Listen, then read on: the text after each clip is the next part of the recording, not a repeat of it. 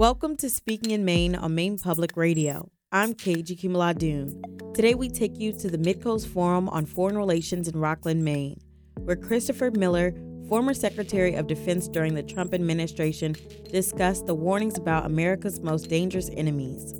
This program was pre recorded for broadcast at this time. It will be archived on our website, mainepublic.org. Click on radio to hear this program again at your convenience and to access many other past Speaking in Maine programs. This program will also be available as a podcast. Introducing Christopher today is George Look, Midcoast Forum President. Good afternoon, and I'd like to welcome everyone who's here, as well as those listening to us on the stations of Maine Public Radio, to the 447th meeting of the Midcoast Forum on Foreign Relations. Today's meeting comes to you from the, Elk, from the Elks Event Center in Rockland, and I'm George Look. The Midcoast Forum was founded in 1983. We're soon going to be entering our 40th year. And the purpose was to invite a foreign affairs expert each month to speak and answer questions on an issue critical to the formulation of U.S. foreign policy. Audios of past forum talks and information about upcoming forum programs are available on our website at midcoastforum.org. If you have an interest in keeping informed about key foreign affairs issues and want to become a member of the forum, you will find um, our membership form on our website, and to join us, just apply. We're pleased today to have Mr. Christopher Miller with us to speak on warnings about America's most dangerous enemies. Christopher C. Miller served as the acting Secretary of Defense from November 2020 to January 2021 and director of the National Counterterrorism Center from August to November 2020. Earlier in 2020, Mr. Miller was Assistant Secretary for Special Operations and Low Intensity Conflict. He also previously served as the Deputy Assistant Secretary of Defense for Special Operations and Combating Terrorism. In these positions, he oversaw the full range of Department of Defense activities in these areas that are critical to U.S. national security. From March 2018 through December 2019, Mr. Miller served as Special Assistant to the President and Senior Director for Counterterrorism and Transnational Threats at the National Security Council. Mr. Miller was raised in Iowa City, Iowa, and is a retired U.S. Army officer.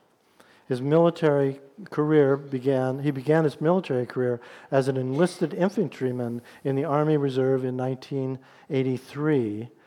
In 1993, he transferred to Special Forces and served in numerous command and staff positions within the 5th Special Forces Group, that's an airborne group, and he served with other special operations organizations, culminating with command of the 2nd Battalion, 5th Special Forces Group.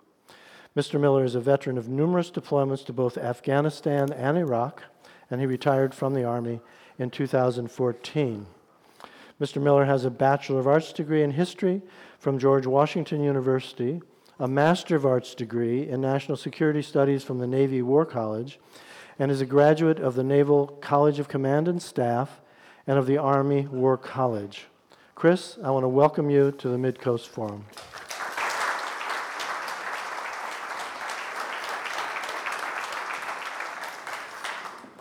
Thank you, George. Thank you all for having me and my lovely bride. Who? What, what, anniversary are we on? I think 32. So, and Eric, thanks for having us in the Speakers Bureau, bringing us up. Does anybody remember where they were 21 years ago today on the 12th, September, uh, 12th of September 2001? I can tell you where I was. I was sta- I was in line. Uh, I was at Fort Campbell, Kentucky, which is, which is in Clarksville, Tennessee, and we were in line to go through the gate to get onto Fort Campbell. Normally in the Army, everyone has to show up for work at 0630 to do physical training. The day prior, you usually go to work about, you know, 6 o'clock, and you'd have a sticker on your car window that would authorize you access onto the military installation. They just wave you through, wave you through. Well, of course, after the attacks of the day prior, all of a sudden they decided that every single vehicle had to be inspected before entry. So my buddy and I decide, well, let's get up early and get to work because we were in the 5th Special Forces Group, which was the Green Beret unit that was responsible for the Middle East. So we knew that we were going to respond to the attacks and we were going to Afghanistan eventually. Thought, no problem. Well, the 25,000 other soldiers that were stationed at Fort Campbell, Kentucky had the same idea. So at this time, 21 years ago, I left for work at 05 in the morning. I was still sitting in line on Highway 1A, I think was the name of it, Kate. The, the drag that goes into the installation. I think we got to work about 1.30 uh, that afternoon. So I always think back to that moment. And if that doesn't sum up the American strategic culture, we close the door after the horse has already left the barn. And I thought to myself, like, wouldn't it be magical if for once as a country we could actually think through these things beforehand and organize ourselves correctly so we don't have that strategic surprise? And that's kind of the subject of what I want to talk to you about today. But before I get started, the interweb is the most amazing invention in the human history. And I was famous people from Maine. I knew a couple of them, obviously. Congressman Ziegler, where are you, sir? You're not, sir, you're not political state, figures. State I'm waiting for you. I just wanted to thank you for coming today and be, your willingness to serve and your willingness to put, you know, to use the Teddy Roosevelt analogy, you know, be the man in the arena, person in the arena. And I know how difficult that is. So I look forward to seeing your name on this, uh, this sheet someday. I'll tell you who I found. Well, I got to tell you, I love me some Bill Cohen. Senator Cohen and Secretary of Defense Cohen, he actually closed the barn door before the horse left in 1987 when he and uh, Sam Nunn created the United States Special Operations Command and put in place a civilian architecture called the Assistant Secretary of Defense for Special Operations Low Intensity Conflict. And so I have enormous gratitude and respect for former Secretary of Defense Cohen. And he saw the threat before everyone else did.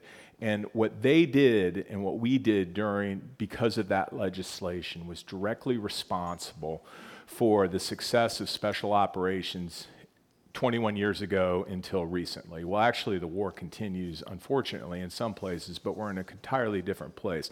So that's the kind of vision, of course, that you see from Maine. But I'll tell you who, who knows who my favorite Mainer is? Joshua Lawrence Chamberlain. And I, I know I know everybody's like, I wanted to ask you all this. If you're from Maine, I'm sure you're rolling your eyes right now, like, here we go again. Joshua Lawrence Chamberlain, for heaven's sakes, can we have a better Mainer than that? Um, because it's probably like, you know, you go to the Veterans Day speeches and the person gets up and starts telling you about the 11th hour, the 11th day, the 11th month, and you're like, come on, can you come up with something original, please? I feel that way when I'm talking about jo- Joshua Lawrence Chamberlain. But he had a profound effect on my development as a man, a husband, an officer, and a leader. And, you know, Ken Burns did that series, The Civil War, and then I, I I was transfixed by this narrative and this person, and you have to then get the Killer Angels, the, probably one of the magnificent books about the Civil War. Here's what's amazing about Joshua Lawrence Chamberlain to me. Most people, familiarity breeds contempt, right? You're just like, oh, something comes up, like he did something horrendous back in the day. Joshua Lawrence Chamberlain, maybe, please get with me after if you have any dirt on him, but I actually, he raises in my mind and in my respect for him grows the more I learn about him. Integrity, integrity courage, honesty, commitment, public service, candor. Those are the irrefutable traits that I learned from Joshua Lawrence Chamberlain. So I'll just tell you, I'll, I'll just go to the bottom line right now, George, and we can eat. I, I absolutely believe that this nation needs to return to its cultural and strategic roots, exemplified by Joshua Lawrence Chamberlain and the citizen soldiers that have traditionally fought our wars. So there you got it. We're done. Let's. Oh, okay, George. Yeah, you're like okay. Chris, keep talking. Uh, okay, why, who am I? You kind of heard my back little background.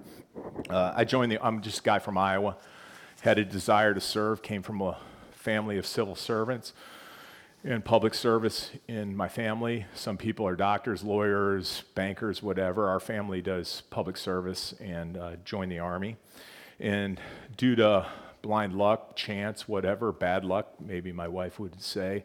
Uh, I was I did 30 something years as just a civil servant, military enlisted person, a, uh, an officer, and then uh, a gen- just a government employee, and I was really committed to uh, the war against Al Qaeda, and had the opportunity to become a political appointee, which is a little bit of a difference you know, you have just career people that work for, that's what I was. You work for whatever the administration is, there's no politics involved. You just show up and you do your job for America.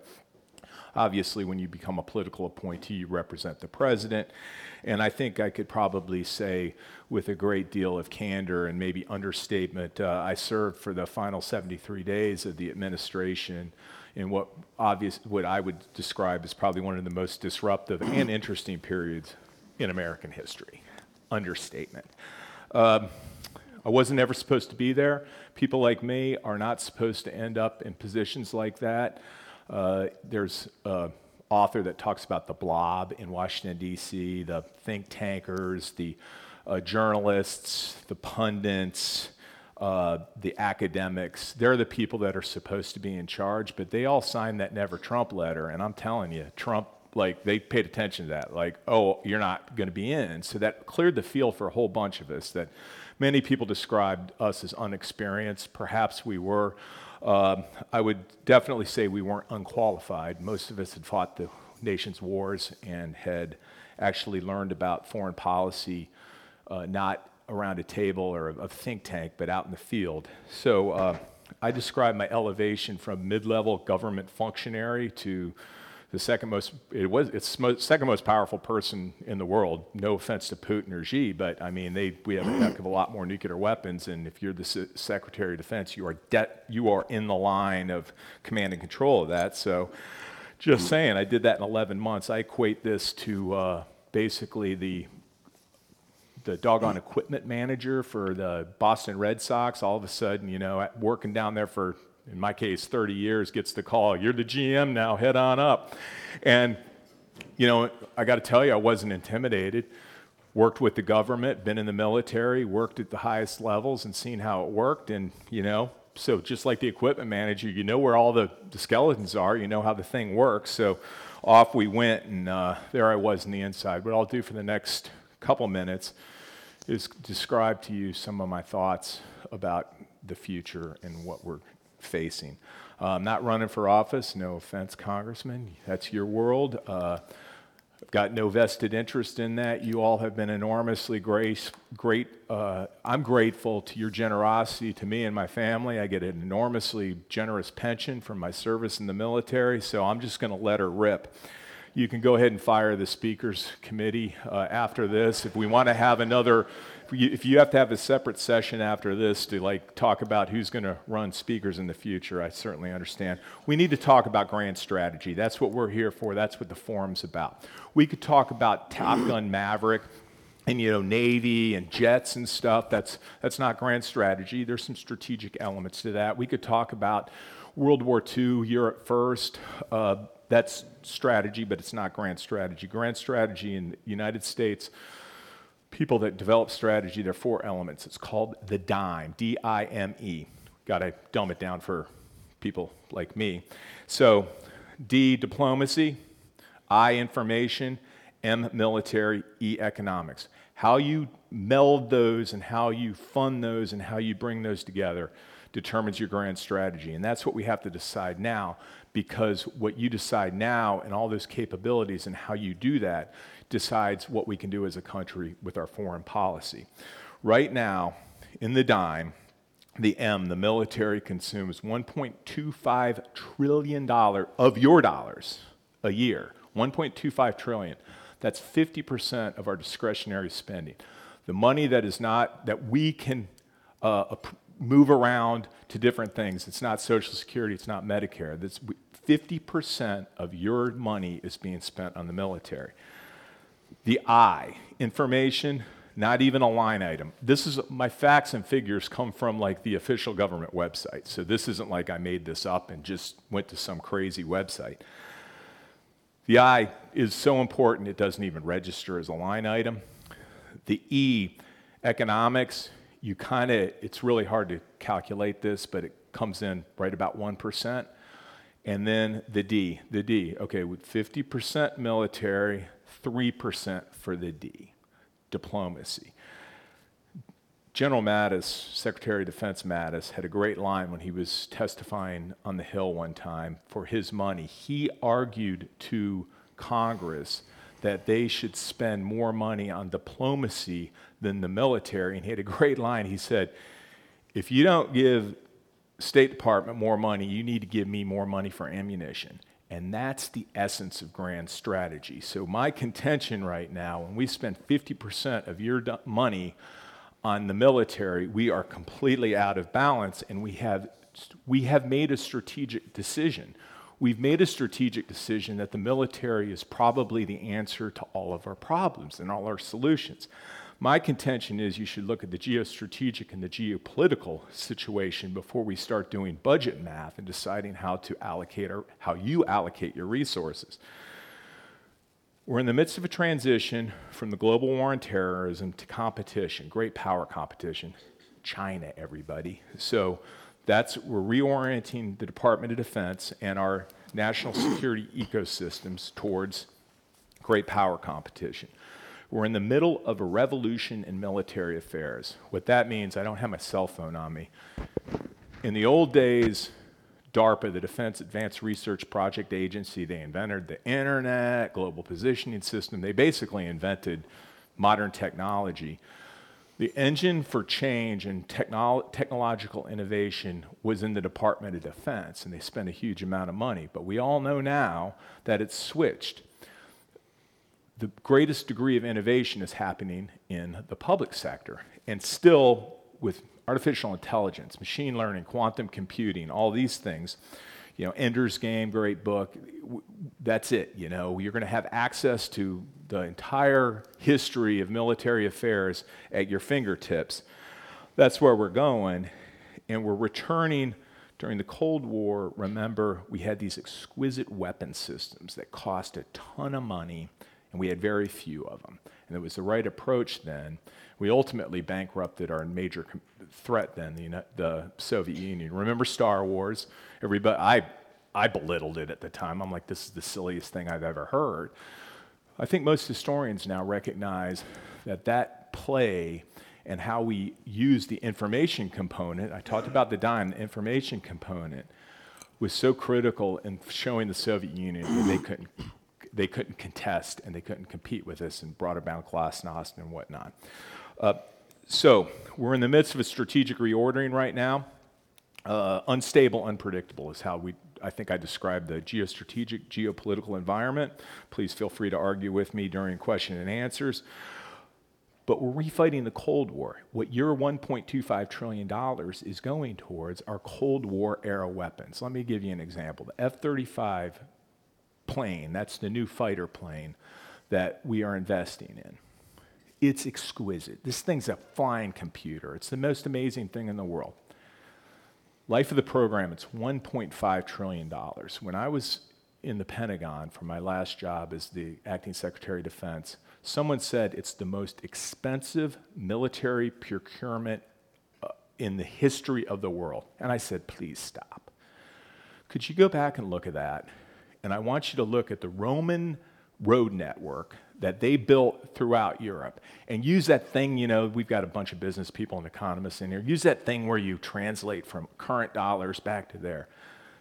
Great kids. They come back, they're like, nope, Roman road network costs less than the F 35 will over the course of the program.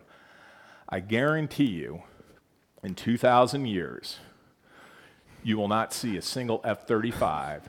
And when you're in London and you're going outside on the M5, an ancient road, Roman road, that will still be there. So, Ford class aircraft carrier. That's $14 billion for one of them. We, we're going to build a couple of them. We currently have 12 aircraft carriers. The last version we bought was half as much. So think about this. Now, I'm all about technology, but for heaven's sakes, your car in a couple years doubled in cost. That's what we're doing right now.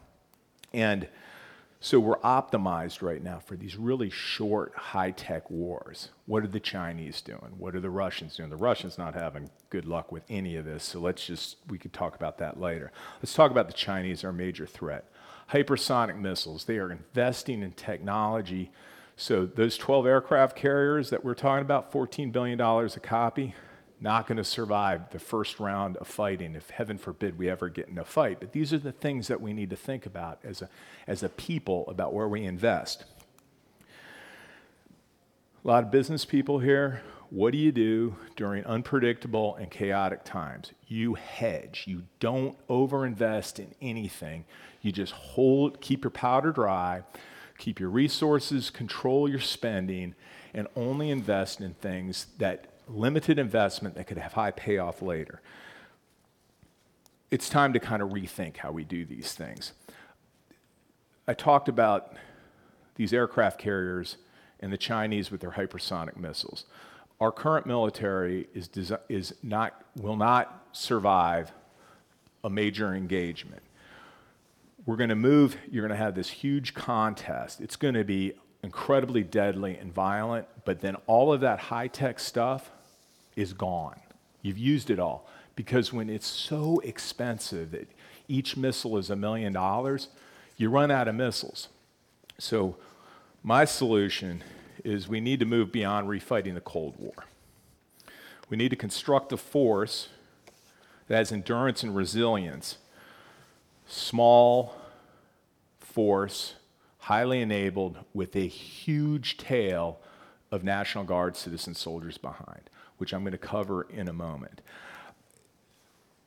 You survive the initial combat, and then it's just going to be a war of attrition and a long, protracted war. That's how we need to prepare to counter what the Chinese are doing.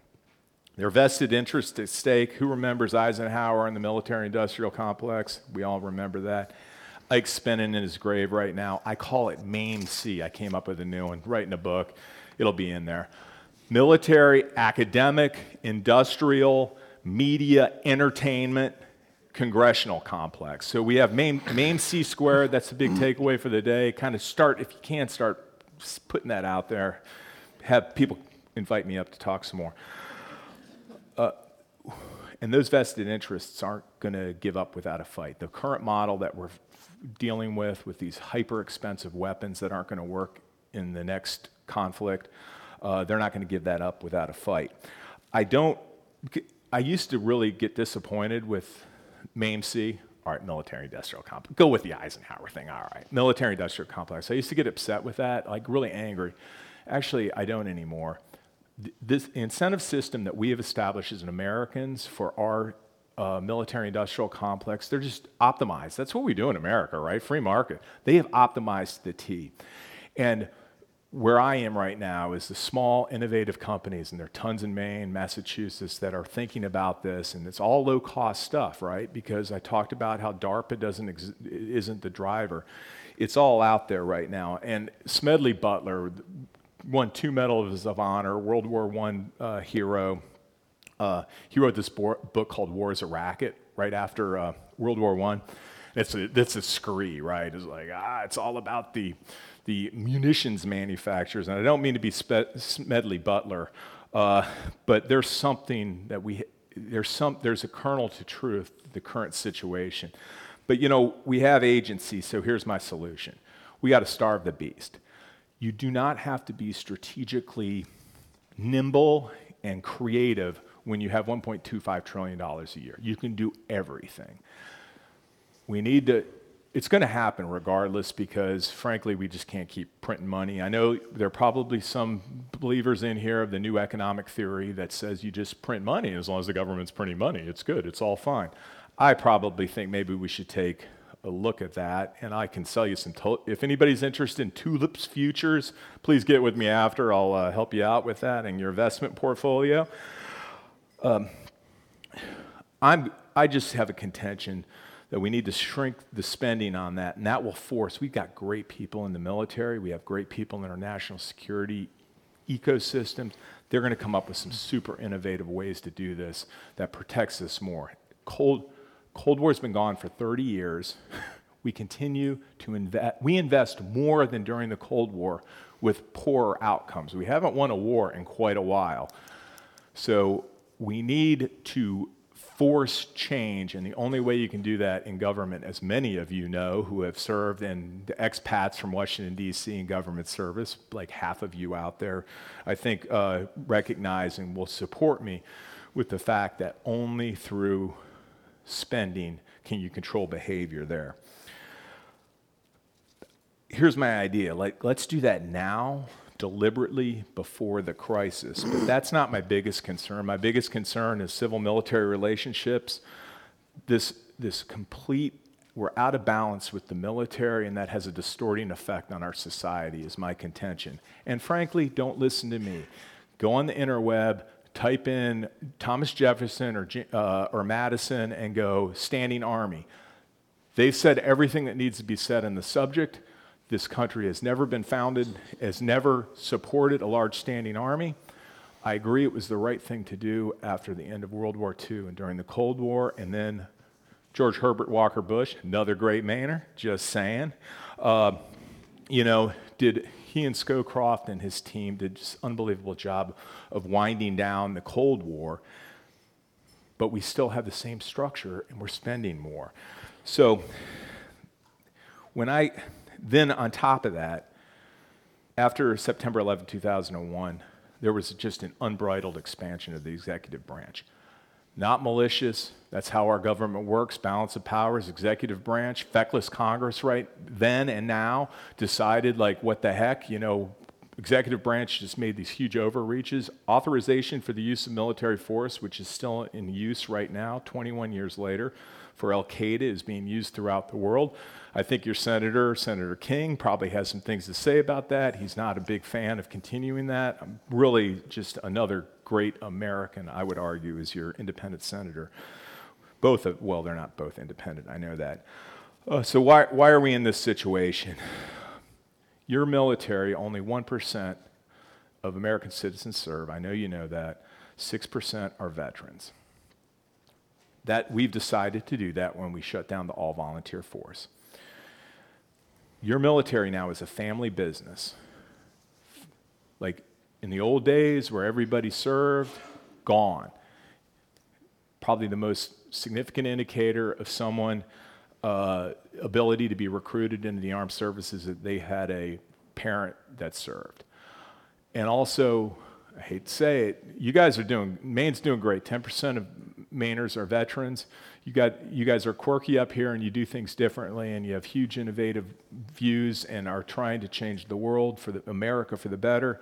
But the rest, there are only a couple zip codes in America that really have heavy military presence. So there's absolutely no uh, political constituency right now for the military, and that's very problematic when our military grows separated from the people that it's serving. A military installation is a gated community right now. You can go, my wife and I lived 27 years on military installations.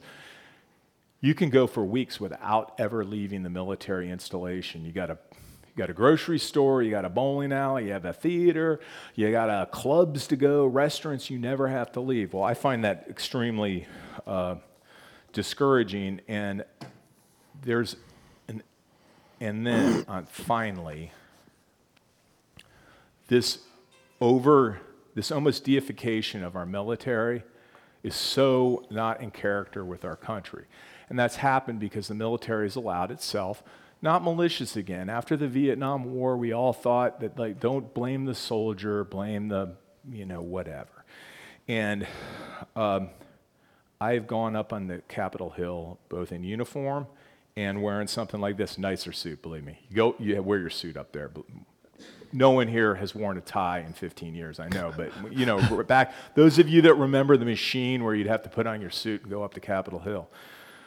When you go up there in uniform, you're treated with kid gloves. Oh, Colonel so and so, General so and so, thank you for coming. Thank you for your insights.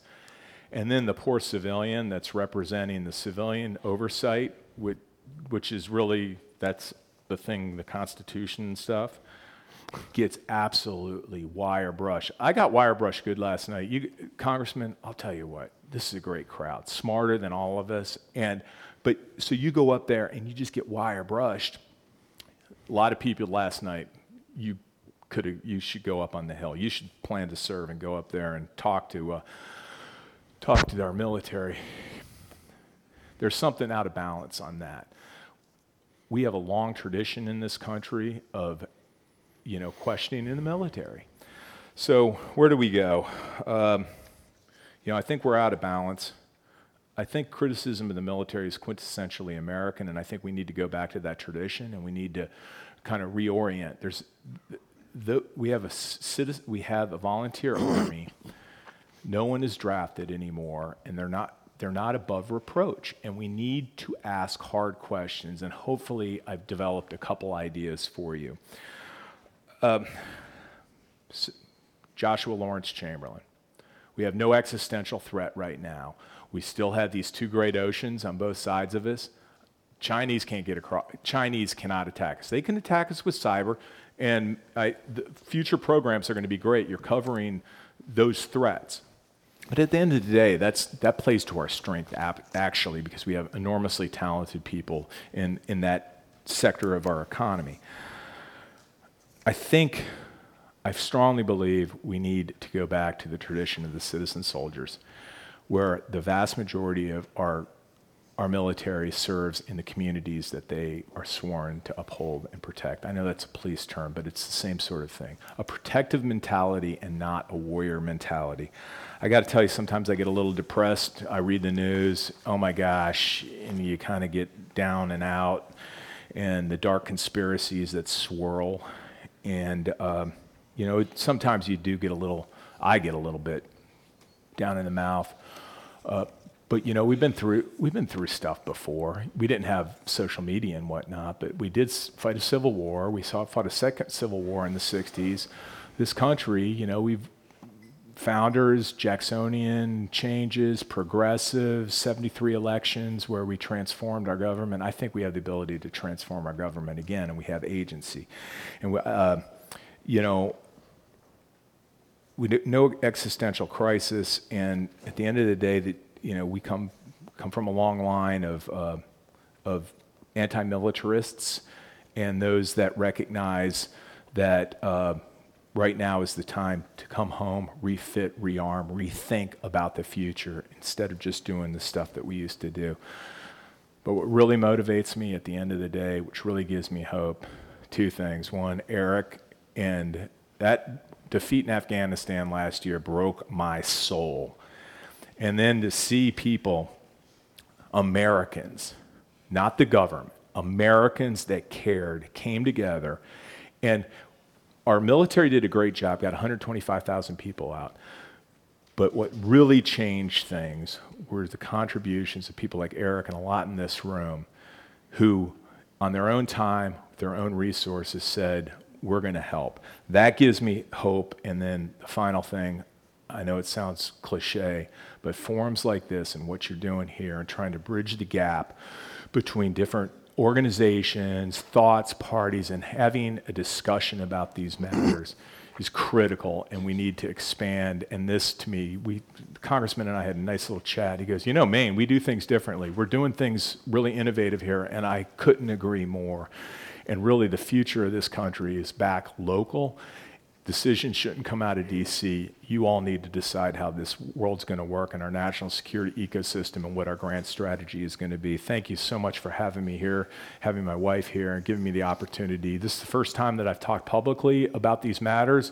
It's a little contentious right now, a little hyper partisan out there right now.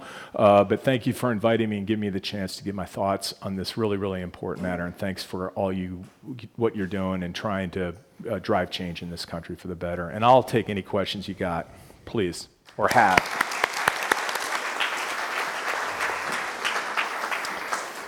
Thank you very much, Chris. You've given us a lot to think about, that's for sure. Um, while they start collecting questions, I usually take the uh, prerogative of the moderator and ask the first question. And I know you've talked about the 50% of discretionary spending goes to the military.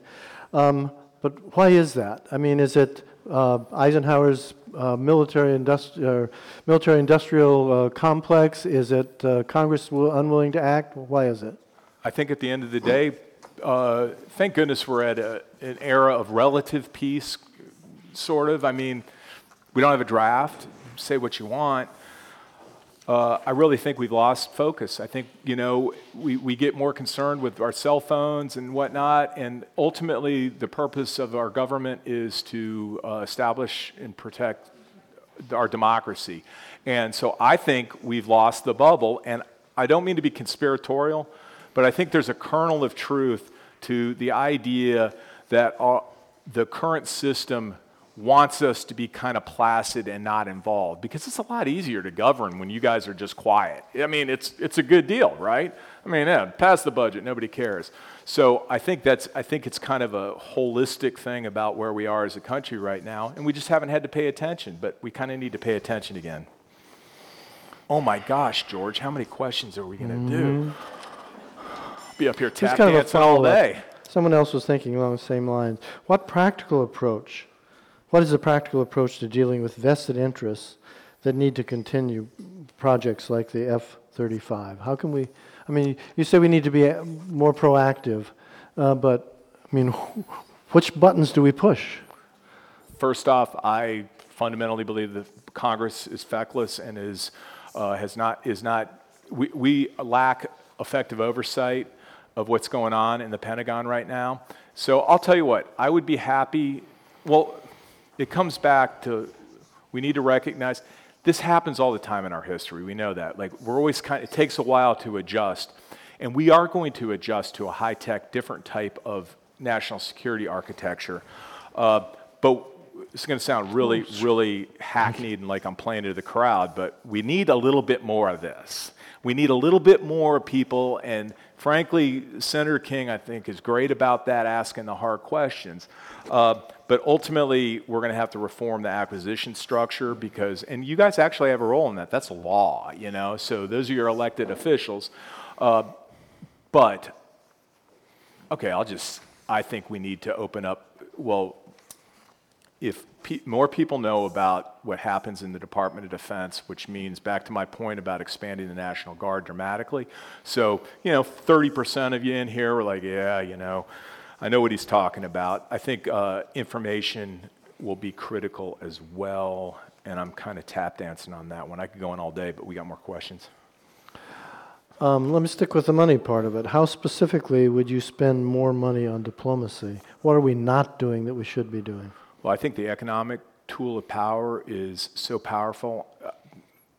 I, I'll just say what's on my mind. I'll be getting hate mail on Facebook and whatnot after this. I think United States Agency for International Development is a remarkable organization. I think that's a tool for good. The problem is there are political constituencies that drive funding to certain projects and whatnot. I think uh, the we should expand our diplomatic presence overseas. Where are we at right now? We're not, you know, we, we drew we drew down. There should, like, you know, you have some embassies that are covering like six, eight countries. Come on, let's go. We can afford it. Take a little bit from the military. Let's get our people out there. Now, the counter argument, George, is like, kids don't want to travel these days. They just want to stay at home. I don't believe that for a second. I believe if we put in place some incentives for education, training, uh, and you know paying off loans and whatnot. I think I mean our our kids love to travel. I think they'd gladly go overseas and and uh, represent the country. So a couple ideas, but when you get down to like what line items are we going to change, I can get back to you. I'll, I'll, do a paper on that and come back and present in February. Then there's a, some of the people out there are thinking the same same way I did when I was writing my notes. On this.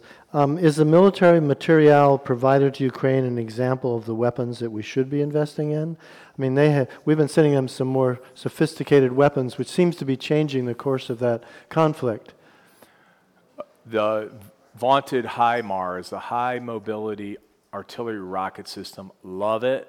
Great system. It has changed uh, how the Ukrainians are doing because the whole problem was the Russian artillery outranged the Ukrainian artillery, and that's a problem, believe me. Like, oh my gosh, we can't reach out and touch them.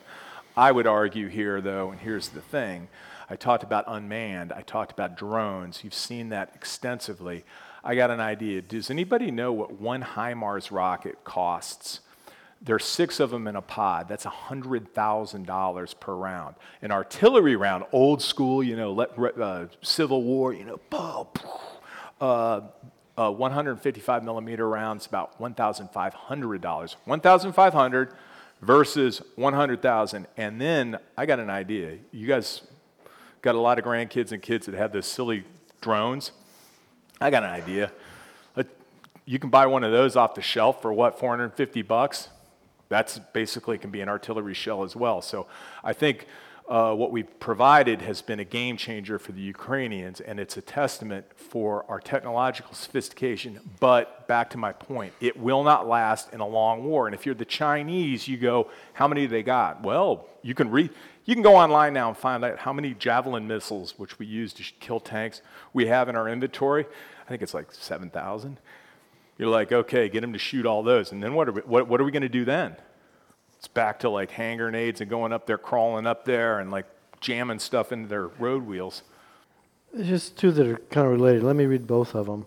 Um, one is if if you were a citizen and had a certain amount of money to use for political leverage, where would you give it? Who? And the other one is: Is there anyone out there that counts that's paying attention? That is, who should we be supporting?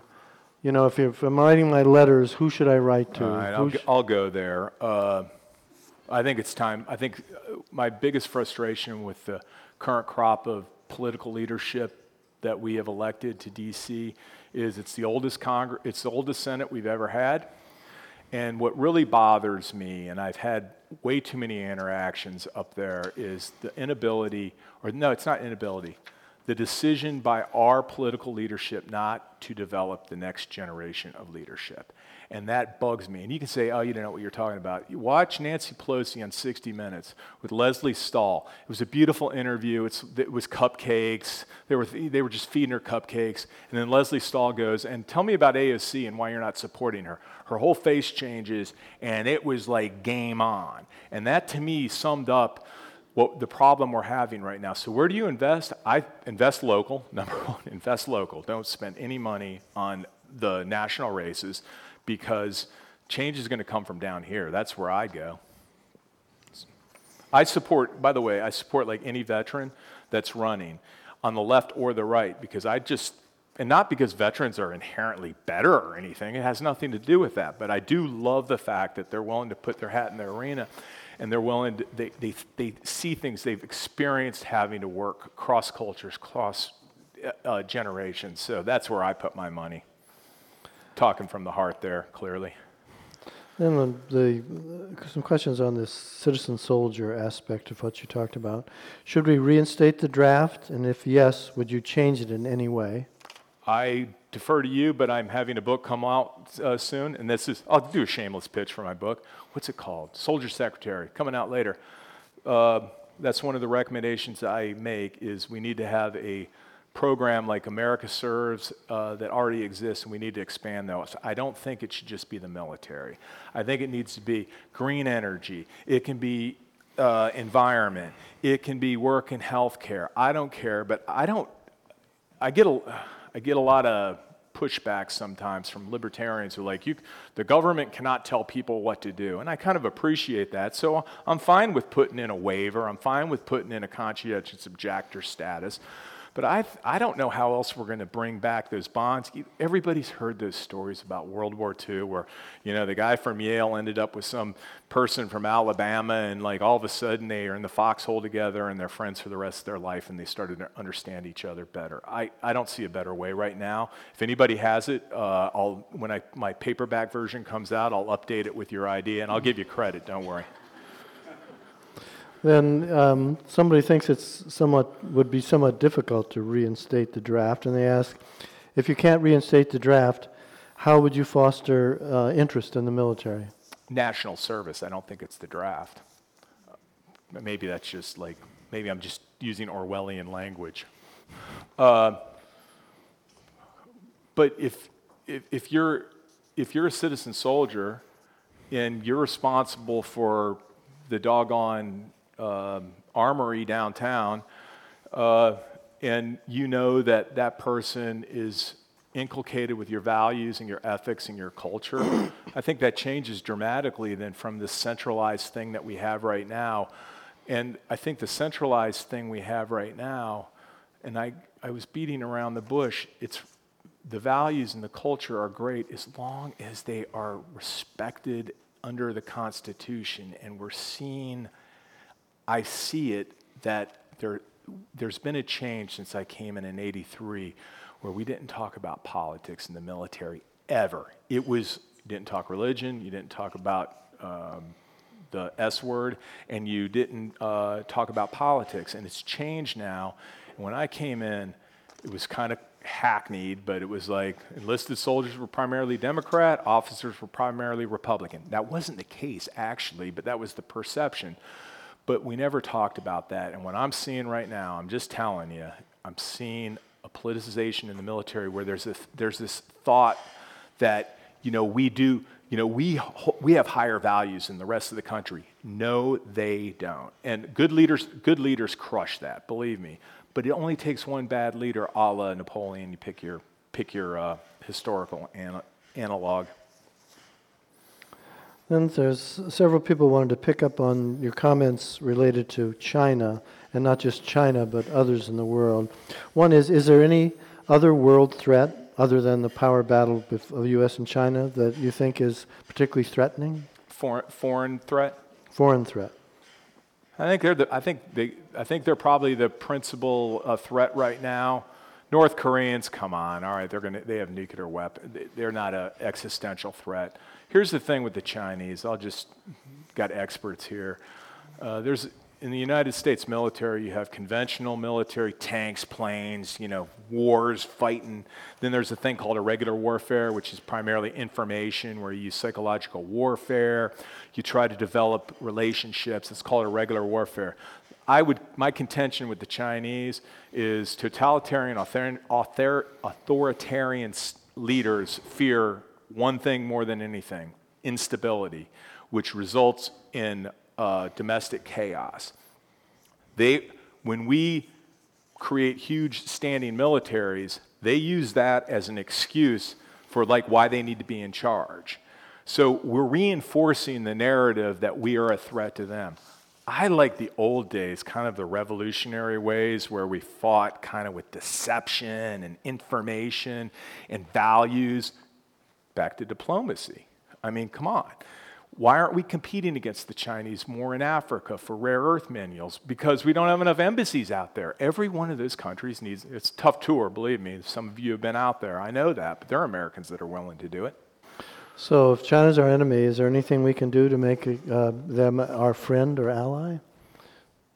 I think there, absolutely. I think there's some places that are ripe for uh, joint uh, efforts. Environment, they have, they're number, what are they, the number two polluter in the world? We're number one, right? I assume. Just that's the way we roll, right? Or are they number one? I don't know. There's definitely uh, some ways to do that.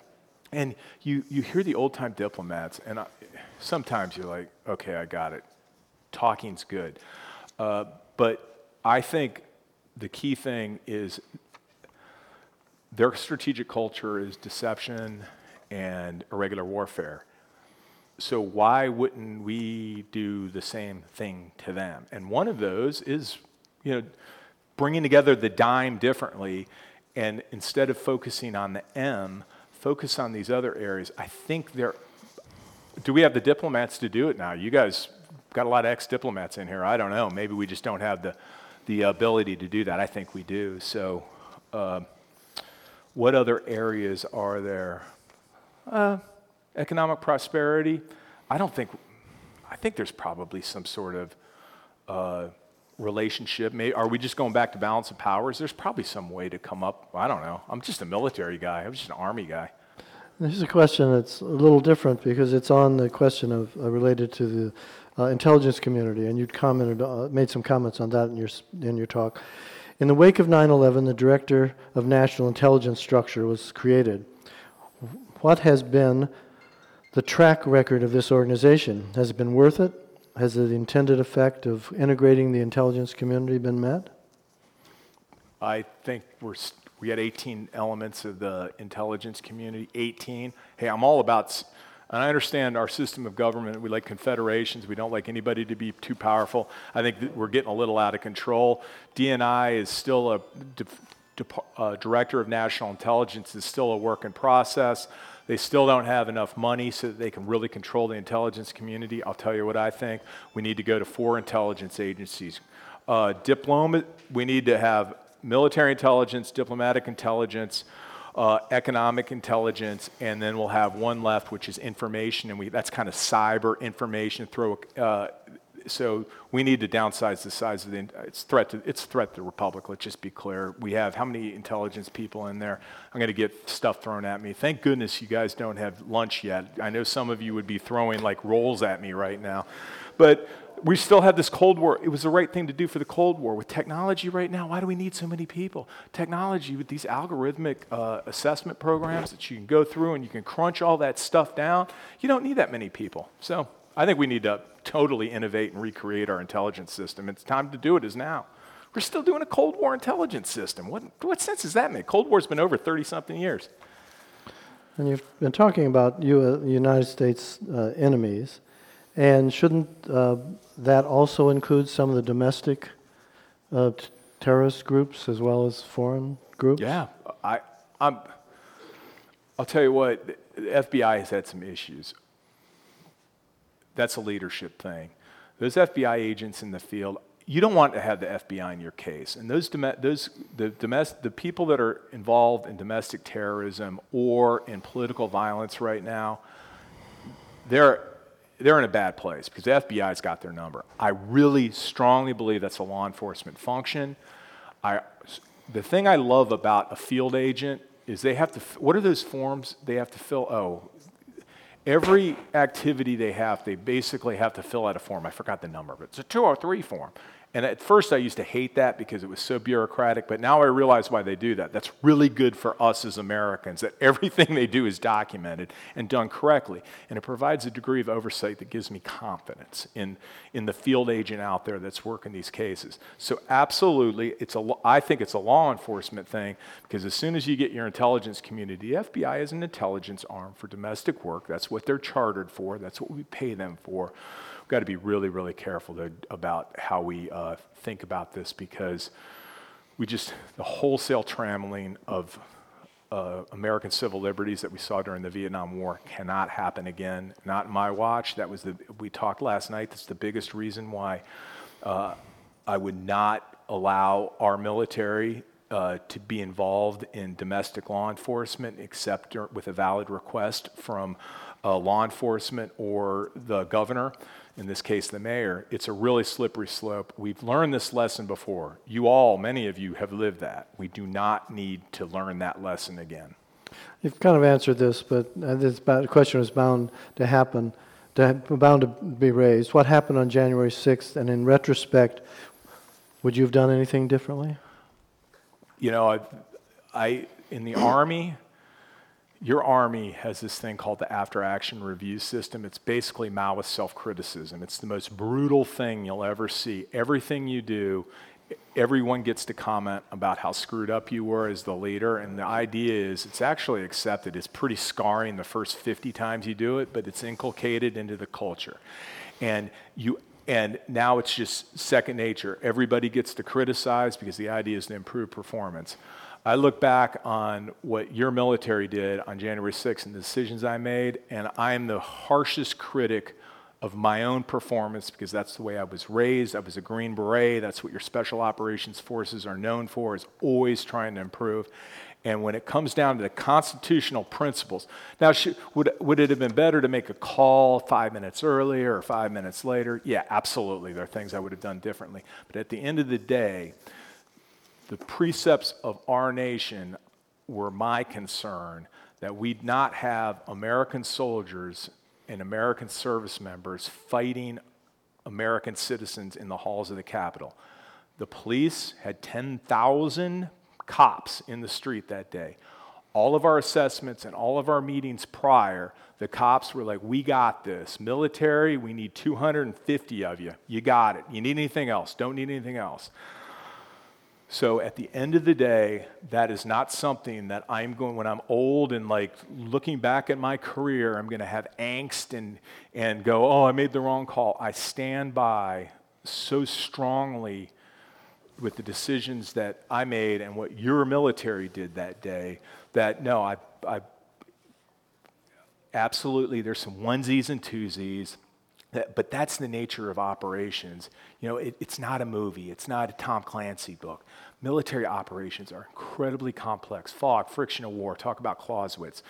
All of that existed. And then in the domestic situation, your military should not be involved. I'm just telling you, if you take one thing away from this, do not let your military become involved in domestic law enforcement until, unless civil society breaks down. That's the role back to National Guard. And I want that person to be from my hometown.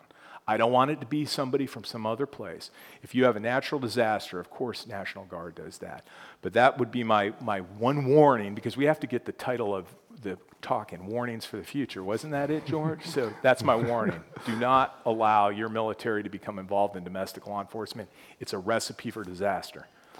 And then we'll just wrap with um, with this, your views on, with this country so divided between left and right, how do we come up with a unified position that we can put as our face to the world? Is, it, is there hope? Well, I know, I know a lot. I told you, it, it does seem hopeless at times. But we're, that, that dog, everybody's got their phones, and, and we've got, it's this hyper frenetic environment, and hatred gets more clicks than, you know, goodness. But you know what? We're all, I bet you, I just bet you, all of us here are fairly centrist. Like, we're, we're not on either extreme. There might be one or two of you here. I don't know. Uh, there's always one or two. Uh, but I think the vast majority of us are probably pretty close, and we just want what's good for America, what's good for the Constitution, what's good for the future, what's good for our kids, our grandkids, et cetera. So I actually, if we took our agency back and stopped listening to these, these screes about the hopelessness and the helplessness, our helplessness, I think we, I, I'm cautiously optimistic. And, but that's kind of, that's the thing that I want. I think we all can continue to do that as long as we're talking. And it's, it's rough right now, no doubt about it. But come on, man. This is it, Midcoast Forum on Foreign Relations. It's a place where we talk about these things and kind of without all the political venom and whatnot, and just try to use rational thought and kind of the founder's principles, in my humble opinion, sir. Well, thank you very much. My humble opinion as well.